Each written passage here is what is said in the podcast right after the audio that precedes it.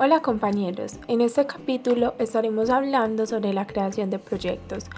Mi nombre es Juliana Villa y el de mi compañera es Geraldine Zuluaga. En esta sesión estaremos hablando de cuál es la manera más fácil para crear proyectos, visto desde la gestión del diseño, profundizando en el paso a paso que se debe llevar a cabo para iniciar un proyecto.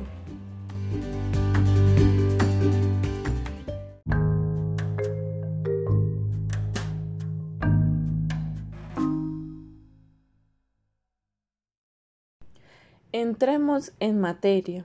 Para comenzar debemos cuestionarnos sobre qué es un proyecto y para ello tenemos una respuesta muy simple. Un proyecto es un esfuerzo temporal y único que se lleva a cabo para crear un producto, servicio o resultado específico. Esto quiere decir que un proyecto tiene un comienzo definido y un final definido tiene un alcance y recursos específicos. Después de tener eso claro, podemos empezar con el inicio del proyecto. Sea cual sea la metodología o proceso elegido, cada proyecto debe comenzar en algún lugar. Generalmente, estos son los pasos para elaborar un proyecto. Iniciar, planear, ejecutar, monitorear, controlar y cerrar. La fase de inicio es la primera, donde se inicia el proyecto, tanto con el equipo como con los clientes y las partes interesadas. Se recopila información para establecer y definir el alcance, los tiempos y el costo del proyecto. Esta es la preparación básica del proyecto, en la que identificas las partes interesadas, el equipo, las metas, los objetivos y los resultados esperados. Sí, como lo dice Juliana, una buena manera de enfocarte en el inicio de tu proyecto y realmente profundizar en lo que necesitas delinear es trabajarlo en términos de tres áreas, la gente, el proceso y el producto. Estos son fundamentales para cualquier proyecto. Empecemos por lo más importante, la gente. No vamos a crear nada sin ellos. Lo primero que se debe hacer es planificar la forma de tu equipo. En la fase de inicio del proyecto, debes definir y preparar tu equipo. En primer lugar, revisa el proyecto y sus resultados esperados. Descubre qué forma de, de equipo necesitas. Cuando estés pensando en a quién reservar para un proyecto, no te fijes solo en la disponibilidad lo que realmente debes considerar es qué habilidades requieres para entregar el proyecto con éxito. Simplemente ten en cuenta lo siguiente. Habilidades. ¿Qué deberán hacer? Experiencia. ¿En qué deben haber trabajado antes? Partes interesadas. ¿Cómo deberán comunicarse? Disponibilidad. ¿Tendrán tiempo para dedicarle? Eh, presupuesto puedes pagarlo. Claro, Gerald, y muy importante en este paso, preceder a cualquier reunión de inicio con el cliente, con una reunión de equipo. Es uno de los elementos más importantes que lleva un proyecto. Esto ayuda a que participen y colaboren temprano en el proyecto. Al establecer los requisitos, la forma del equipo y los objetivos, recuerda siempre que es mejor mantener a las personas involucradas y conscientes. La mejor manera de comenzar un proyecto con el pie derecho es establecer y administrar las expectativas con anticipación. Al involucrar a tu equipo por adelantado, se sentirán más incluidos e involucrados en la toma de decisiones y, por lo tanto, tendrán una impresión mucho más positiva del proyecto en general. También muy importante como parte del inicio del proyecto es describir y determinar la participación de las partes interesadas, ya sea que se trate de clientes o partes interesadas internas. Es realmente importante tener claro quién trabaja en las tareas, quién aprueba los resultados, revisa y retroalimenta, definir cuándo y cómo se llevarán a cabo las comunicaciones con los interesados.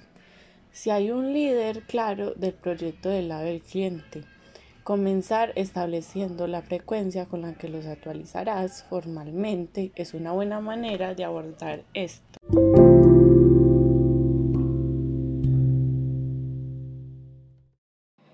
Luego de tener presente lo que se hace en la iniciación del proyecto, se procede al proceso del mismo.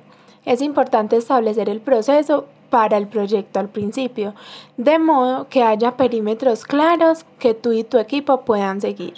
Sin embargo, evitar atascarse demasiado en procesos, documentación, reglas y pasos para hacer un proyecto. A veces el proceso es la forma más rápida de matar el entusiasmo de un equipo. Por ejemplo, hay algunas áreas básicas que debes establecer cuando inicias un proyecto. En este caso comenzaremos con la metodología. Lo ideal es que revises el proyecto, los resultados esperados, el equipo y luego encuentres un proceso que se ajuste a las necesidades. Piensa en las siguientes cosas cuando considere la metodología cuál es el tamaño del proyecto, qué equipo tienes para trabajar en ello. Al utilizar las respuestas a las preguntas anteriores deberías tener una idea más clara de qué tipo de proyecto es y por lo tanto cómo debes ejecutarlo. La siguiente área es las herramientas. Algunas áreas a considerar cuando se seleccionan las herramientas que necesitas son planificación y administración de recursos, planificación y administración de escalas de tiempo, gestión de tareas internas. Estas se pueden llevar a cabo en las hojas de cálculo de Google, en Microsoft Project, entre muchas otras. Independientemente de las herramientas que utilices, asegúrate de que tu equipo interno y las partes interesadas estén de acuerdo y sepan cómo usarlas de manera efectiva. Y por último, el área de riesgos. Pensar en el futuro es una de las mejores cosas que se pueden hacer en la fase de inicio del proyecto. Cuando se comienza, se recomienda establecer riesgos que puedan impedir la ejecución del proyecto. Es extremadamente importante por adelantado involucrar a tu equipo y considerar eh, realizar una sesión en la que tengan una lluvia de ideas sobre el área de riesgos. Y como parte fundamental, el producto, que es el siguiente paso. Algunas áreas básicas que deben establecerse dentro de la fase de iniciación del proyecto son los requisitos. Preguntarse cuáles son los requisitos para el proyecto. Antes de iniciar el proyecto correctamente y reunir los requisitos en la etapa de planificación es bueno resumir lo que ya sabemos. ¿Cuáles son las necesidades de los negocios, clientes y usuarios de lo que estás creando? Esto ayuda a tener una comprensión clara de los antecedentes y el contexto del proyecto. El segundo es alcance y resultados.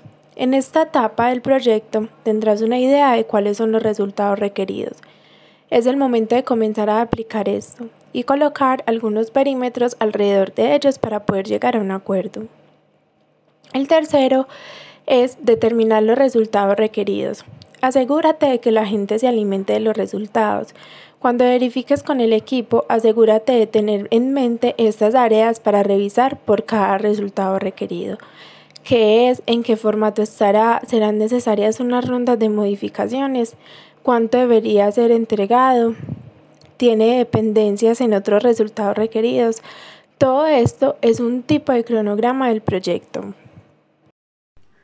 El siguiente es presupuestos y plazos es una visión general de las fases de tiempo, es decir, acá se determina cuánto se necesita invertir para comenzar con el proyecto y determinar los tiempos en que se demorará cada actividad para terminar el proyecto. Por último están las medidas del éxito. No olvides que tu proyecto también necesita algún tipo de medida, de modo que puedas revisar y comprender dónde salieron bien o no las cosas y qué tan exitosa fue la entrega. Crea algunos criterios de medición que revisarás al final o en ciertas etapas a lo largo del proyecto. Considera áreas como aumento de visitantes a un sitio, qué tan contento está el cliente con el proyecto, qué tan contento está el equipo con el proyecto, variación en el tiempo, variación en el presupuesto.